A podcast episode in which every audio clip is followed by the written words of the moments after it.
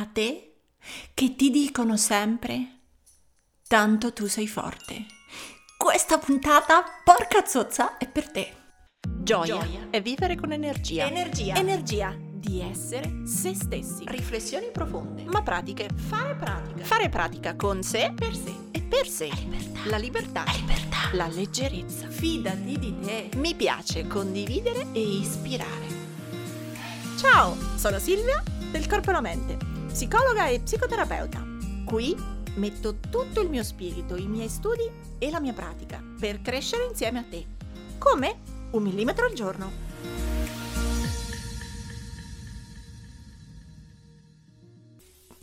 Tanto sei forte, tanto tu sei forte. Va che sei forte, va che ce la fai. Tu ce la fai perché sei forte. Io queste frasi tutte insieme le brucerei. Quindi, se a te, come a me, ti viene detto spesso, tanto tu sei forte. Questa puntata ce la dedichiamo di gran cuore. Perché sì, cavolarola, è vero che sei forte. E che vorresti il diritto di essere anche tu fragile. Vorresti il pomeriggio che ti esce una lacrima, la settimana che non funzioni, il mese che la vuoi buttare in vacca vorresti anche tu il diritto di farlo. E invece il mondo abituato che tu sei forte, quando ti vede un po' più spento, porca zozza, ti deve dire eh no, e su, e dai, tu sei forte.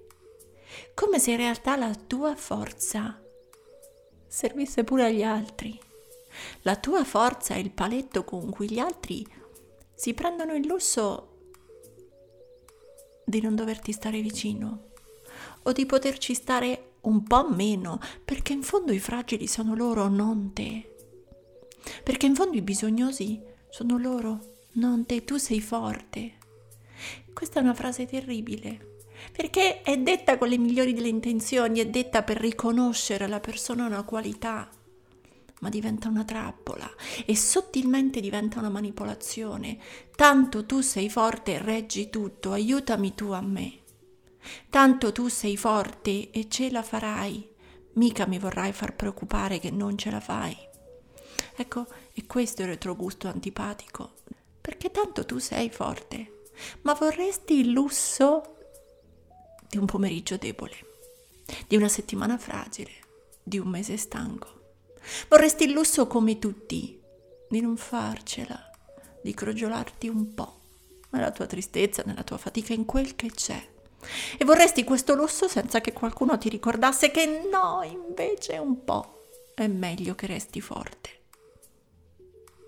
E così, per essere forte, ingoi le lacrime, per essere forte mandi giù, per essere forte impari a far spallucce, per essere forte impari a indurire la schiena quando tutto quello che vorresti fare è urlare, piangere e cedere. Ma questo tu sei forte e non lo puoi fare. Allora, per questo Natale, per questa puntata, vorrei che ti facessi un regalo. Anzi due. Il primo. Regalati un pomeriggio o una settimana di fragilità, di vulnerabilità. E a chiunque, a chiunque, questo è il secondo regalo, a chiunque ti dice, ma tu sei forte, ma tu ce la fai, ma tu sei forte. Fai un gran bel respiro ah, e poi, preciso, pulito, liscio, digli, oggi no, oggi ho il sacrosanto diritto di essere fragile anch'io. Oggi ribaltiamo la parte, oggi facciamo così, sei forte tu e io no.